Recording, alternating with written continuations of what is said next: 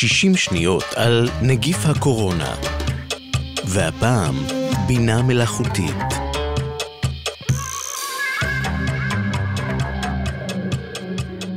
הבינה המלאכותית היא שם כולל לשיטות המעניקות למחשב יכולות הדומות לאלה של האדם, כמו היכולת ללמוד. לאחרונה החלו מערכות בינה מלאכותית להתבסס על מאגרי נתונים הנקראים ביג דאטה, נתוני עתק, ובעזרתם המחשבים מסיקים מסקנות. הבינה המלאכותית יכולה לסייע במניעת התפרצות הקורונה. אחת השיטות, לדוגמה, מציעה לעקוב אחר האזרחים ולהעניק לכל אזרח ציון לסבירות שהוא מדביק אנשים בקורונה.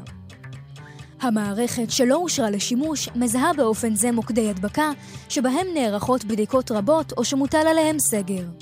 מומחי משפט מזהירים כי זה מהלך הפוגע בדמוקרטיה ובזכות לפרטיות. הבינה המלאכותית יכולה אף לסייע במציאת חיסון לנגיף, וחברות מסחריות כבר מקצות לכך משאבים. חברת עלי-בבא, בעלת אתר המכירות המקוונות עלי אקספרס, הודיעה כי תקצה לגופי מחקר משאבי בינה מלאכותית לריצוף גנטי ולסינון חלבונים המסייעים בפיתוח חיסון לנגיף.